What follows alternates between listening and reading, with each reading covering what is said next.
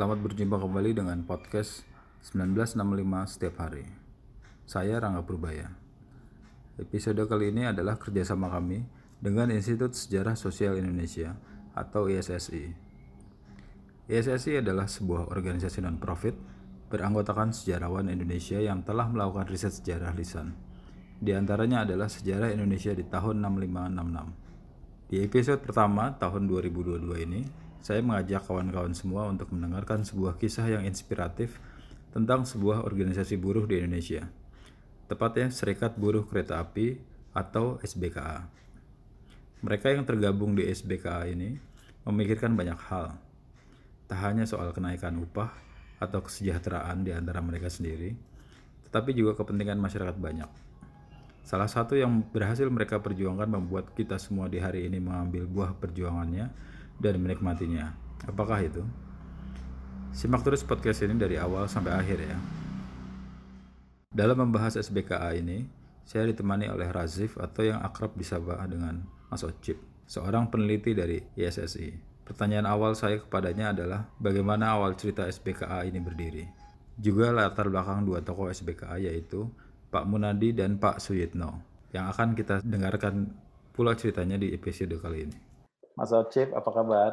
Uh, kabar baik, uh, Rangga. Sehat ya. Jadi uh, pada episode kali ini kita mau ngobrol-ngobrol tentang SBKA nih Mas. Mungkin uh, Mas Ocip uh, menceritakan dulu bagaimana awalnya SBKA ini didirikan. Misalnya seperti ya, uh, catatan sejarah singkat SBKA. SBKA sebetulnya dia uh, singkat buku kereta api ini telah lahir ya atau berdiri pada 3 Maret 1946. Dia muncul dari sebuah grup gitu ya, grup angkatan muda kereta api di pada akhir kekalahan Jepang itu sekitar Januari 1945 gitu kan. Tapi dia secara resmi diakui oleh Republik Indonesia itu pada tahun 1951. Pak Munadi adalah salah seorang pendiri SPKA di Bandung. Nah, sedangkan satu lagi nih eh, Pak Suyitno dia seorang asisten masinis yang bergabung dengan SPKA pada tahun 1951. Nah, Munadi ini dia sudah mulai aktif itu dalam perkereta apian ya. Itu sekitar ketika periode pendudukan Jepang. Dia ikut dilatih oleh Jepang itu di sekolah tinggi perkereta apian. Letaknya itu di Bandung ya. Nah, Munadi juga ikut serta merebut stasiun-stasiun kereta api ya yang ada di sekitar Jakarta, Bandung, dan Semarang.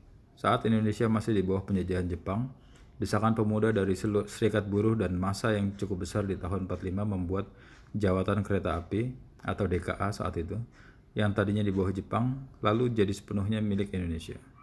Berikut cuplikan cerita Pak Munadi buruh kereta api pada umumnya ini nggak mau bekerja sama sama Jepang nggak mau untuk Jepangnya tapi karena terpaksa ya gitu saja ya uh, kebanyakannya mereka itu semangatnya republikan ya. Nah pada suatu ketika sudah terang uh, Jepang mau kalah di eksploitasi barat kantornya itu di Jakarta Jakarta Kota. Nah saya di Bandung. Nah pada suatu ketika di kantor eksploitasi barat itu uh, pemuda-pemudanya itu mendorong supaya segera menyatakan bahwa DKA itu kereta api itu adalah milik Indonesia. Itu setelah revolusi apa? Eh, sebelum revolusi. Kita ini semuanya ingin mengusir Belan, eh, Jepang yang ada di kantor. Gitu. Nah, oleh karena Jepang sendiri sudah kehabisan akal ya. Mereka itu tidak memperhatikan masalah itu. Yang penting itu bagaimana perang ini. Ya, menang atau tidak, bagaimana mempertahankan dan sebagainya. Jadi uh, Jepangnya ada sana diusir ya terus saja mau aja gitu ya. Nah, terus dari eksploitasi barat itu diproklamirkan bahwa mulai hari ini itu kereta api itu adalah milik Indonesia. Padahal balai besar di Bandung sendiri belum berbuat apa-apa. Jadi Jakarta ini didorong oleh pemuda-pemuda uh, angkatan, angkatan pemuda kereta api untuk melancarkan proklamasi itu, ya. Nah, kemudian nggak lama eh, dari eksploitasi itu ngirim beberapa orang ke balai besar. Balai besar kereta api itu kantor pusat yang ada di Bandung. Nah itu terus di sana desak sehingga akhirnya kantor pusat sendiri mengumumkan secara menyeluruh jabatan kereta api Indonesia itu adalah milik Republik Itu.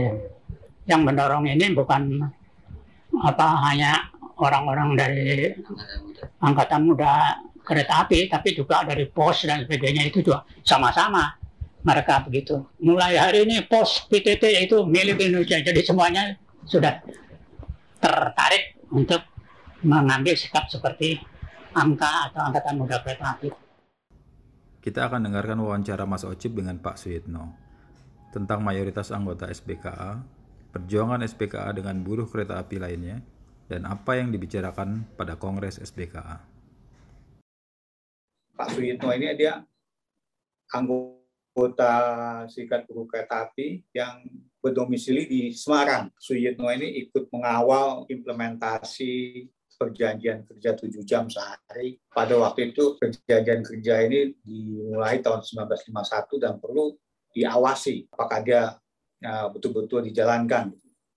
Dan juga uh, Pak Suyitno ini juga ikut bergabung untuk perjuangan untuk menghapuskan undang-undang diskriminasi pekerja kereta api yang merupakan warisan zaman Belanda. Manggarai salah satu basis basis SPK atau apa. Kalau anu apa itu semua tidak Manggarai toh. Tingkat nasional kereta api, Sumatera Lahat. Terus hub di Pusmanapon Manggarai Bengkel dan sini apa itu hub depo ini pengapon terus Medium. Terus Lembuyana itu mutlak SBK semua 90 persen. Jadi dari KPK dari PBK itu hanya minoritas.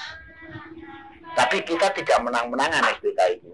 Tetap ada komunikasi di antara PBK dan SBK tetap satu. Kita akan mengadakan menuntut dan sebagainya itu harus ada koordinasi. Sebab peranan terpenting SBK waktu itu. Kalau cerita kenapa uh, terjadi pemisahan antara PPKA dan SBKA. SBKA itu kan dia power publik. Hmm. PPKA ini pro Belanda. Iya. Atau bukan? Bukan, bukan itu. Jadi PPK itu setelah revolusi 45 judul organisasi massa. Nah ini putih-putih putih-putih ini bangsa Indonesia itu semua itu ambisius untuk mendirikan tentang tentang serikat buruh serikat buruh itu. Hmm. Ya tapi ada serikat buruh yang tidak menguntungkan buruh dan gitu. Namanya PBK itu tidak ada perjuangan sama sekali. KBK itu dari Polmerinis waktu itu ya juga tidak ada perjuangan sama sekali. Tapi yang getol menuntut itu SPK serikat buruh api. Maka ditunjukkan realitas yang ada karena perjuangannya ada didukung oleh sumah buruh. Jadi itu tidak terus SBK mempengaruhi pada buruh tidak. Buruhnya ikut serta. Karena perjuangannya sensitif gitu. Positif bahwa memperjuangkan buruh gitu. Bisa nggak mas uh, menceritakan tentang apa namanya apa aja sih yang menjadi agenda perjuangan SPKA perjuangan SPKA ini eh, agenda perjuangannya ini cukup besar ya. Karena SBKA sendiri juga sebuah organisasi yang organisasi buruh kereta api juga yang besar. Anggotanya di pada tahun 1957 aja itu sudah mencapai 68 ribu buruh ya. Nah itu sekitar 85 persen dari jumlah uh, secara keluar buruh kereta api. Dia paling boleh dibilang paling mayoritas lah di apa untuk buruh kereta api. Nah agendanya ini bagaimana SPK ini sebagai organisasi besar ini mereka memperjuangkan uh, apa yang di masyarakat itu sesuatu yang tidak adil. Misalnya perjuangan akan hapusnya DITI. DITI itu gerakan DITI yang sangat apa ya, sangat merugikan kereta api. Jadi jawatan kereta api itu menderita kerugian sekitar jutaan rupiah. Ya, pada masa itu jutaan rupiah sangat besar itu. SBKA itu menuntut agar gerombolan DITI ini diberantas sampai ke akar-akarnya. Nah ini tuntutan apa agenda dia ini yang pertama. Kedua, memperjuangkan agar mempunyai gedung pertemuan sendiri. Gedung pertemuan itu dibangun sekitar tahun 51. Letaknya nih sampai sekarang masih ada nih di sekitar Manggarai. Jadi kalau dari arah Matraman nih kita ke stasiun Manggarai itu uh, gedung itu ada di pertama setelah di sebelah stasiun.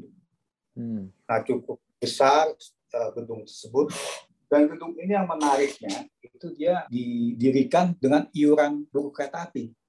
Jadi sing pada waktu itu uh, mereka memberikan iuran sekitar tujuh setengah sen apa gitu ya. Eh, dan juga arsitekturnya sendiri juga dari jawatan kereta api sendiri. Setelah selesai, gedung tersebut selain dipergunakan oleh SBKA, juga oleh organisasi lain atau masyarakat yang membutuhkan gedung pertemuan. Jadi pada saat di tahun 50-an, 60-an itu kan Jakarta situasinya sulit ya. Gedung-gedung pertemuan tuh masih sedikit.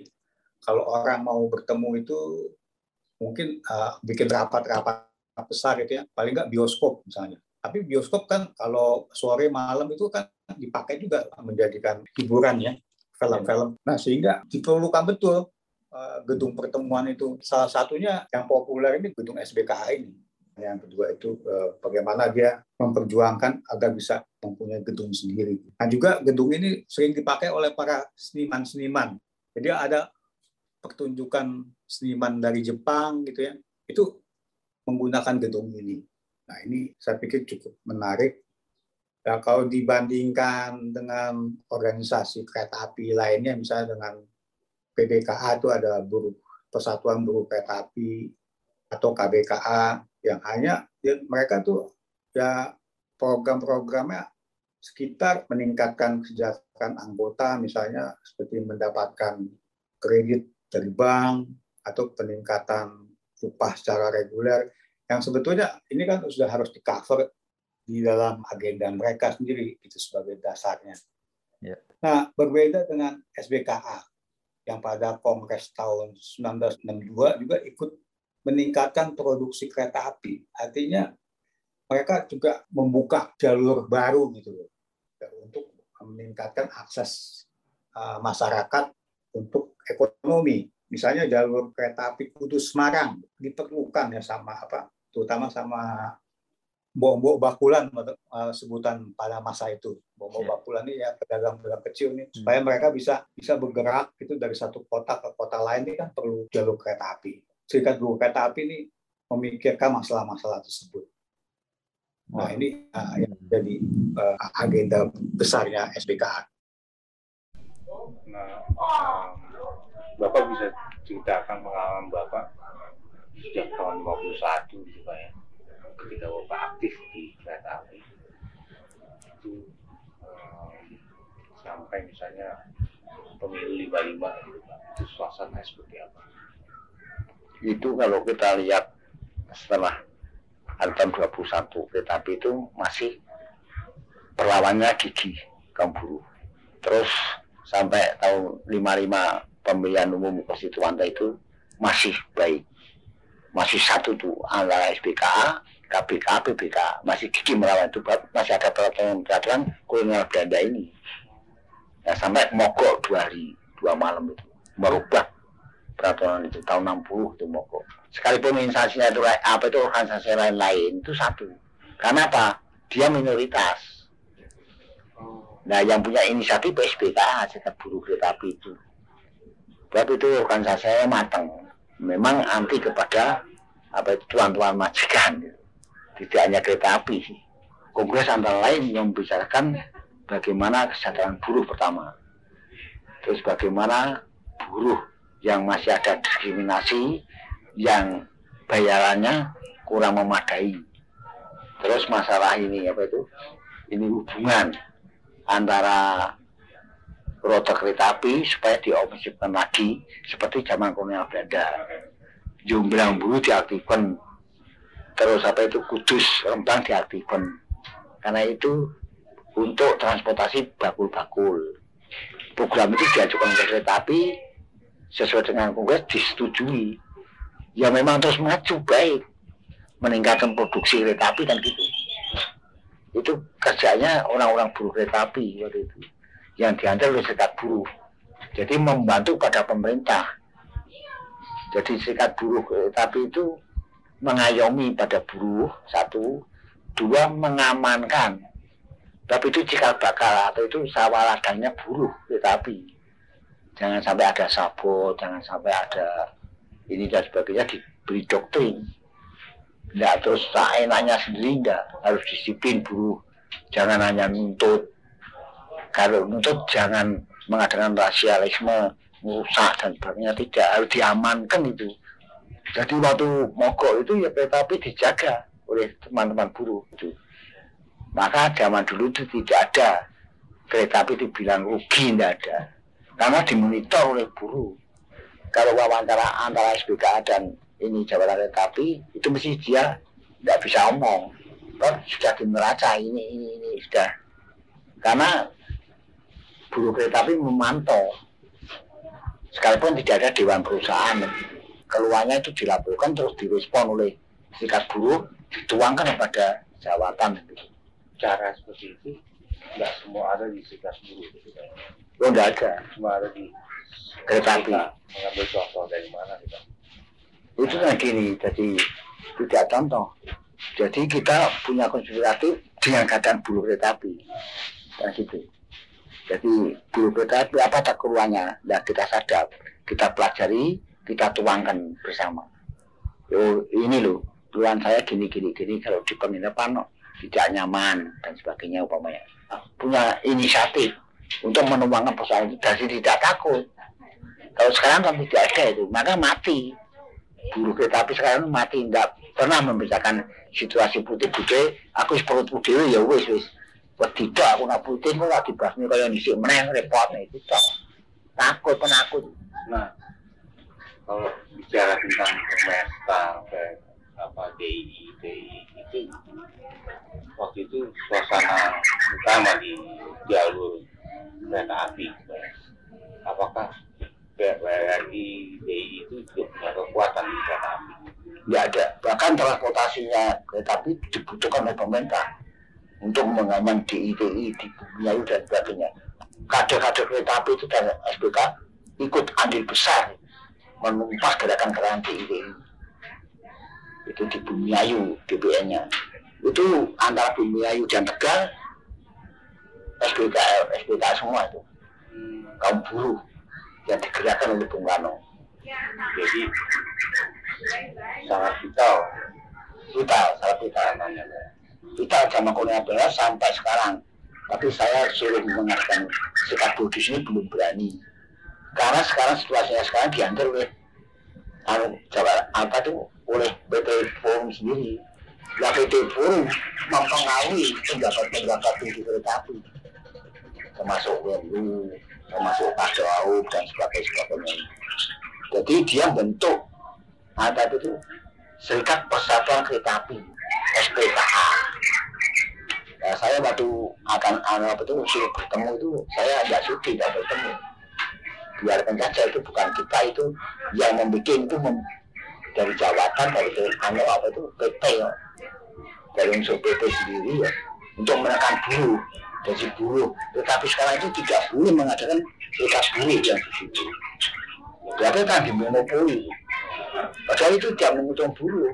Bapak bisa cerita tentang bagaimana uh, buruh kereta api terutama itu membantu buruh kereta api lain. Ya, misalnya buruh kereta api di Semarang membantu buruh kereta api di Jogja itu melalui penyebaran surat kabar atau penyebaran suara SBKA itu apakah itu kontinu? Kontinu. Ada koordinasi. Terus diantar oleh PDI. PDI mengantar PDI. Urutannya begitu. Reo apa itu? Seluruh organisasi. Jadi PDI ini mah dibentuk itu khusus antara Semarang, terus apa itu? Kudus, ya PDI 7 itu jalan tidak jalan raya tapi jalan anu apa itu? Anu lokal itu jadi spot-spot kecil untuk transportasi itu perbelanjaan kota. Termasuk Kudus itu kan apa itu? Termasuk pedagang-pedagang kecil itu. Transportasinya melalui kereta api karena paling murah jadi kalau kereta api mau menaikkan kaki sampai pertimbangan dengan buruh kereta api SBK pertimbangan itu gimana oh jangan nanti transportasi itu yang kebutuhan rakyat Kalau sekarang apa tidak? naik aja Naik naik aja. Pak. Pak Suyitno begitu bersemangat saat menceritakan kiprah dan andil SPKA. Saya tidak heran. Tentu saja beliau bersemangat dan sangat bangga. Organisasi buruh kereta api ini andilnya sangat banyak di dalam memperjuangkan kehidupan buruh, memikirkan masyarakat sekitarnya, dan semangat berorganisasinya pun begitu tinggi. Ini yang Pak Suyitno lihat sudah tidak bisa ditemukan lagi sekarang. SBKA kan uh, juga memiliki andil yang besar, tidak cuma di soal uh, kesejahteraan buruh kereta api, tapi juga ikut berpartisipasi dalam lingkup yang lebih besar. Apa bisa uh, diceritakan soal ini, Mas Ocip? Iya, uh, SPKA ini memang dia lingkupnya besar ya. Misalnya pada pemilu pertama tahun 1955, SBKA memandang perlu untuk bisa berperan atau berpartisipasi dalam demokrasi parlementer ini. Artinya anggota-anggota serikat buruh harus bisa ikut dan dipilih dalam pemilu untuk uh, menjadi anggota parlemen. Gitu. Nah, SPKA memajukan wakil-wakil buruh di DPR itu. Jadi kalau menurut mereka kalau ada wakil buruh di DPR itu tuntutan-tuntutan kaum buruh seperti apa buruh kontrak itu bisa dihapuskan secara legal serta tuntutan kaum buruh lainnya bisa dapat diperjuangkan secara maksimal di DPR.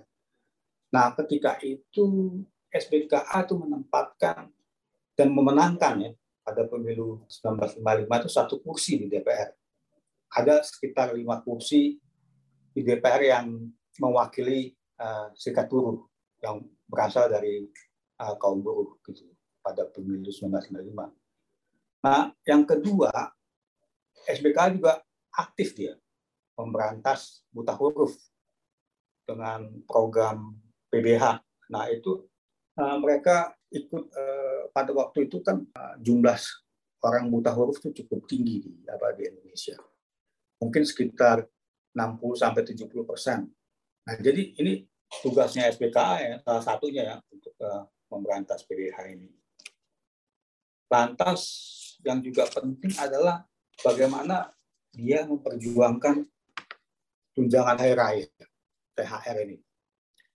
Jadi pada sekitar tahun 1954 itu uh, serikat buruh serikat buruh termasuk SPKA itu menuntut uh, mereka tidak bisa gitu ya menuntut terus menerus kenaikan upah gitu. Hmm. Artinya kalau kenaikan upah itu kan perjuangan cukup lama itu dan sulit ya. ya. Karena kayak kalau bisa di, diiakan gitu oleh pengusaha, oleh naiklah upah sekitar dua persen, tiga persen, itu kan nggak ada artinya juga untuk apa? Untuk mencapai apa kebutuhan pokoknya juga nggak bisa itu.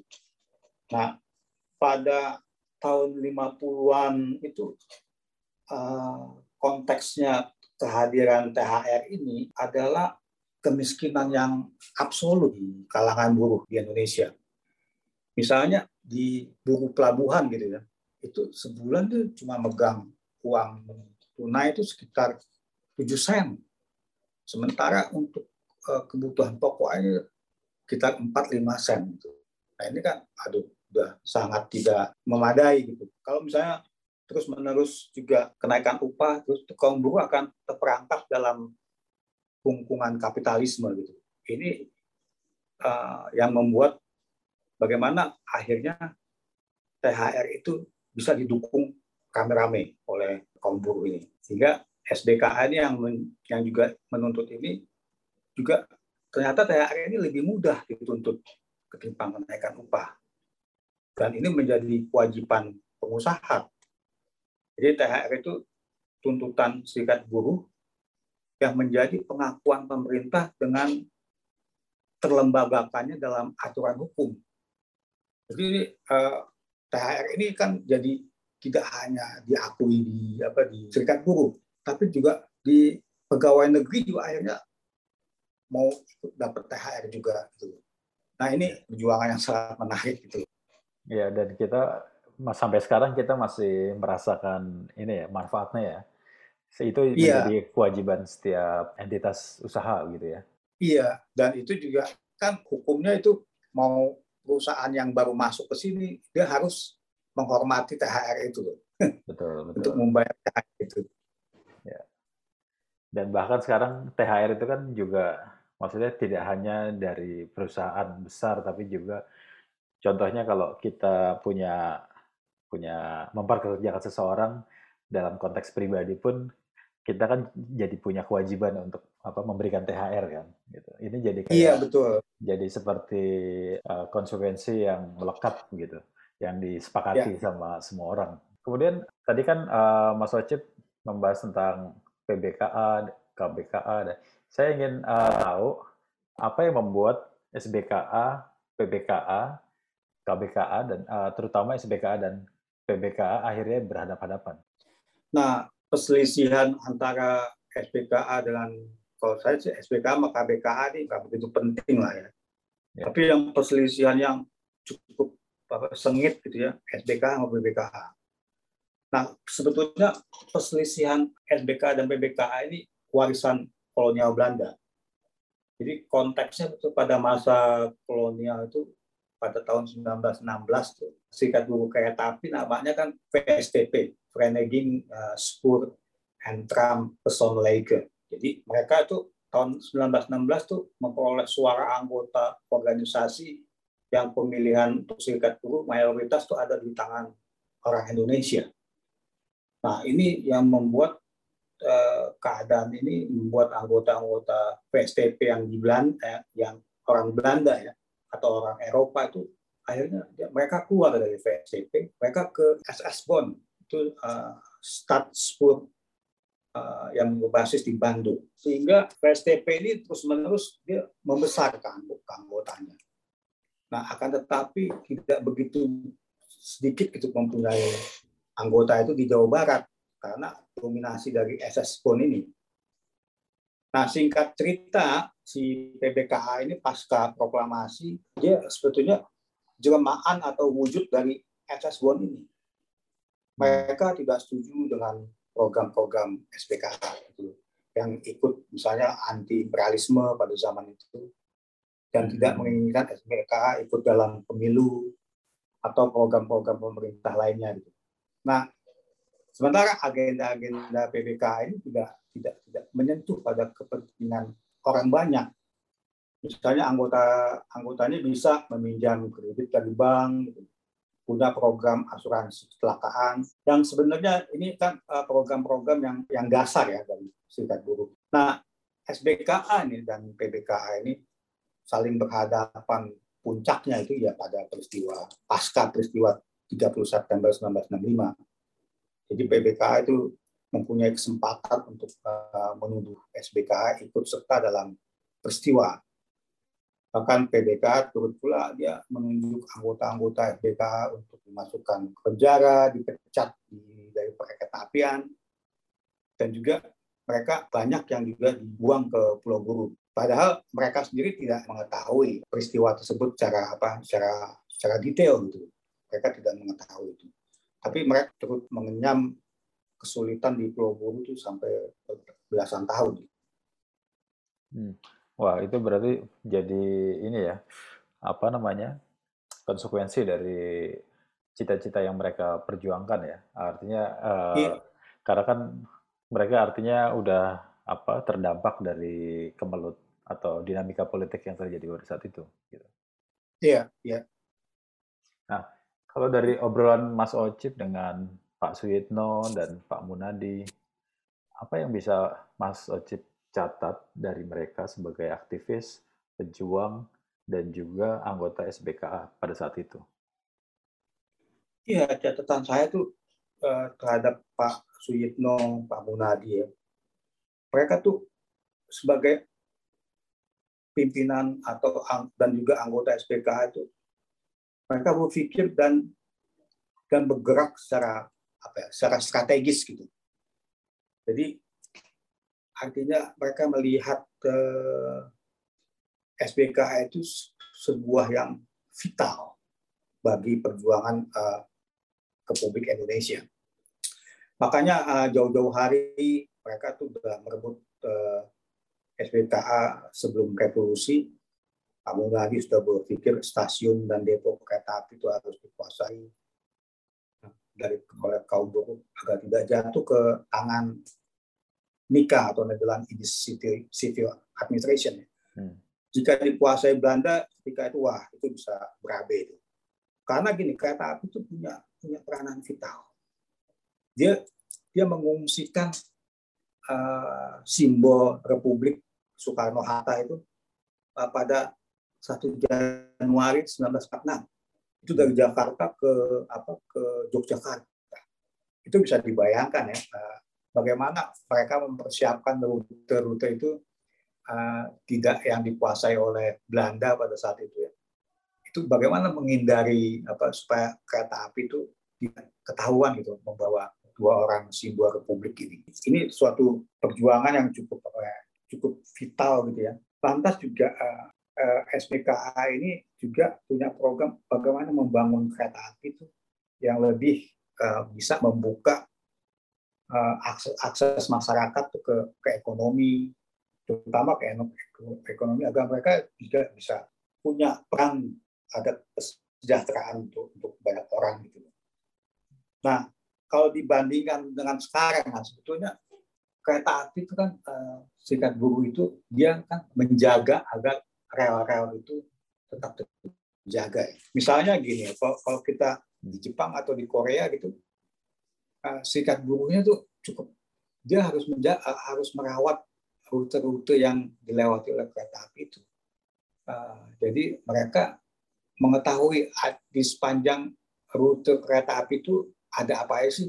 Ada sekolah, ada pasar, ada gedung-gedung pertemuan. Nah ini harus diketahui oleh anggota SPKA atau pimpinan SPKA juga.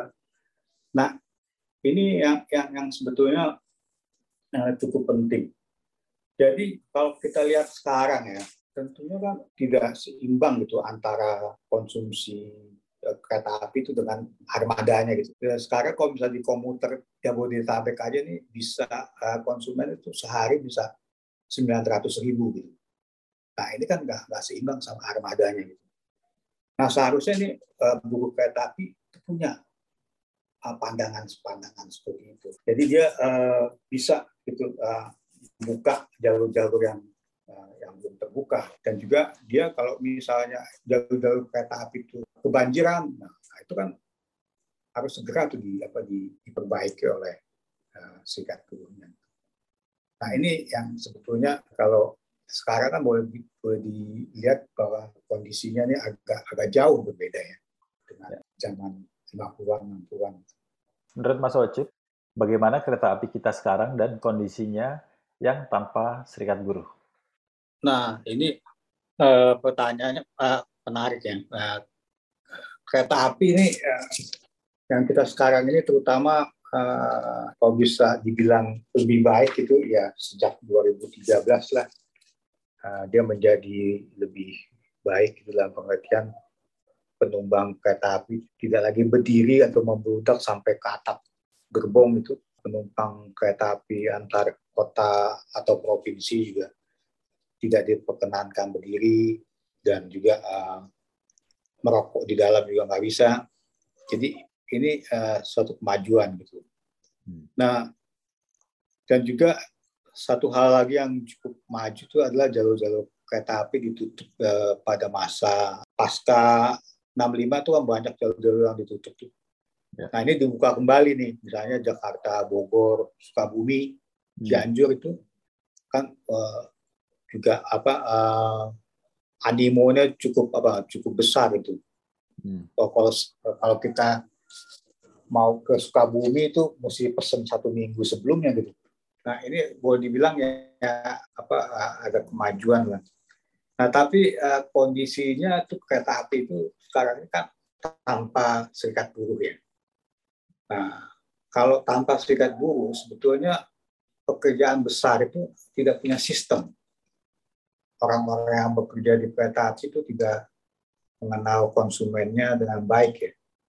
Untuk memahami konsumennya kan atau masyarakat itu pengguna apa uh, perlunya ini kan pemahaman tentang uh, apa keberpihakan gitu. artinya dia perlu punya sudut pandang politik lah. Ya. Nah sekarang ini tanpa serikat buruh untuk pembangunan kereta apian dan apa, uh, perawatan perlu pemimpin pemerintahan yang baik, gitu. apalagi pemerintahan otonomi daerah itu sangat menentukan karena misalnya jalur kereta api itu masih banyak yang yang masih uh, tertutup. Misalnya jalur Baya Banten. Nah hingga sekarang nih tetap tidak terbuka itu, tidak digunakan lah. Belum dibuka kembali gitu ya, Mas ya? Iya, dibuka kembali itu enggak, enggak, enggak belum belum ada kelihatan gitu. Karena pemerintah daerahnya juga punya antusias gitu untuk membuka jalur tersebut. Hmm. Dan ini kan kalau dibuka pasti akan membantu masyarakatnya untuk perekonomian penduduknya gitu. Kemudian jalur Bukit Tinggi Pekanbaru itu jalur yang cukup uh, panjang, hmm. itu uh, sekitar hampir 190 km itu.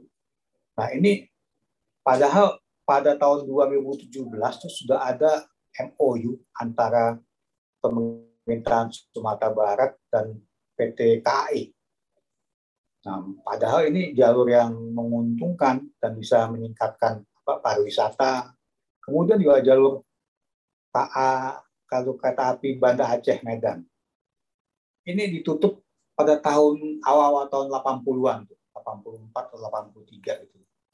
Nah, sekarang jalur ini sudah berubah fungsi nih. Stasiunnya sendiri itu yang terkenal di Banda Aceh itu sudah menjadi taman kota gitu. Sehingga pemerintah daerahnya itu untuk mengenang bahwa di situ ada stasiun dibangun tuh apa monumen lokomotif agar masyarakatnya punya kenangan bahwa di sana tuh pernah ada stasiun kereta api. Nah, selain itu uh, apa style jalur-jalur yang masih tertutup ini, ini kan uh, jalur kereta api kan sebetulnya harus dirawat ya oleh hmm. sikat buruh itu. Demikian pula pembangunan jalan kereta api perlu ada pertimbangan dari serikat buruh. Karena mereka jalur kereta api sebagaimana tadi saya sebutkan itu dia kan melewati sekolah, pasar atau gedung-gedung yang cukup apa cukup penting gitu ya. Hmm. Sehingga uh, ini masih bisa di misalnya gini, kalau misalnya ada masih ada sekolah tuh, saya uh, kayaknya udah nggak menguntungkan nih jalur kereta api ini Nah itu bagaimana? Pasti pertimbangan sikap dulu, oh enggak, enggak bisa tuh ditutup, masih ada anak sekolah, sekolah di sana. Nah ini kan jadi pertimbangan yang apa yang yang penting gitu. Selain itu kereta api juga ekologi itu jadi jadi sehat tuh kalau pakai apa uh, kereta api. Jadi kalau misalnya kita lihat uh, tadi jalur yang tertutup itu misalnya uh, Bukit Tinggi Pakanbaru itu, itu kan apa polusinya tinggi jadinya karena ya uh, kereta apinya nggak nggak jalan yang berjalan tuh kan jadi mobil-mobil besar terus kemudian uh, mobil-mobil yang menggunakan bensin ini kan cukup mengundang ekologi yang uh, ekologi yang buruk ya gitu. Yeah. Nah ini yang sebetulnya uh, perbedaannya antara apa uh, bagaimana kereta api sekarang ini yang sebetulnya hidup tanpa sikat buruh. Hmm, hmm. Nah, ini dampaknya jadi cukup cukup. Ini ya, dampaknya signifikan sekali ya sebenarnya. Iya, hmm. cukup signifikan juga. Ya. Nah, tadi kan kita sudah membicarakan tentang apa saja yang diperjuangkan oleh SBKA di masa itu. Nah, kemudian apa yang di masa ini masih bisa kita rasakan sebagai buah perjuangan mereka? Nah, kalau saya mencatat ada tiga ya perjuangan SPKH yang jadi buahnya sekarang yang dinikmati oleh boleh dibilang oleh uh, generasi pegawai-pegawai kereta api sekarang. Pertama itu adalah adalah perjuangan itu untuk menghapuskan diskriminasi di kalangan pegawai kereta api. Nah ini kan uh, warisan Belanda ya. Dihapuskan secara aturan nih pada tahun 1962. Nah, ini kan tidak hanya menyangkut penggolongan pekerjaan, ya, tapi juga menyangkut tunjangan mereka. Gitu. Nah ini tidak lagi ada diskriminasi. di, eh, di pekerjaan. Ya. Yang kedua, ya tentunya seperti tadi kita bahas ya, THR. THR itu eh, merupakan hasil perjuangan, salah satunya perjuangan eh, itu yang tetap sekarang dinikmati oleh uh, oleh pegawai-pegawai kereta api. Yang ketiga ini adalah uh, yang cukup penting sebetulnya. Kereta api itu tetap dimiliki oleh Republik Indonesia. Jadi dia sebagai perusahaan negara itu tidak dijual ke swasta. Ini kan uh, sebagai modal ya, di mana kereta api itu masih bisa lebih bisa berkembang lagi.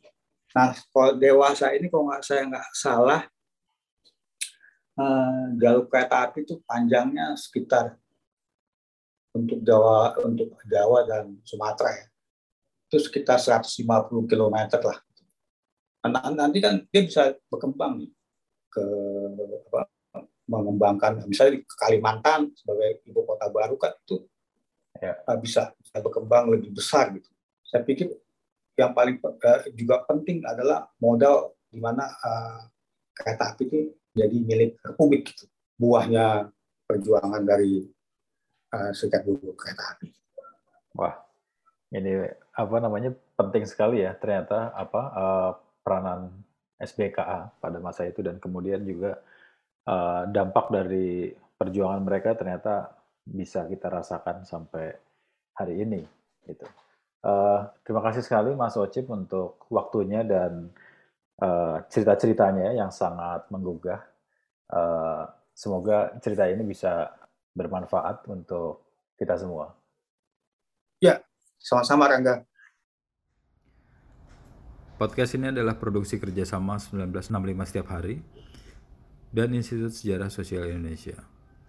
Produser episode ini adalah Grace Lesana, Erlina, Ayu Ratih, Sari Safitri Mohan, dan saya Rangga Purbaya. Kiki Muhtar bertindak sebagai editor.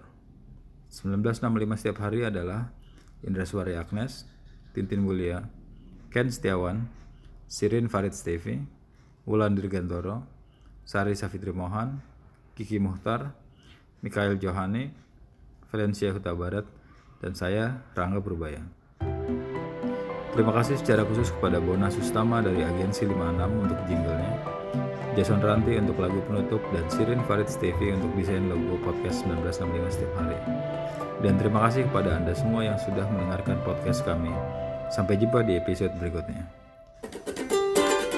Bangun pagiku enam lima Senam sambil menghafal Pancasila. Sejarahku panjang sekali. Aku harus mulai dari mana? Kepala, pundak, lutut, kaki Lagi diskusi, lagi diskusi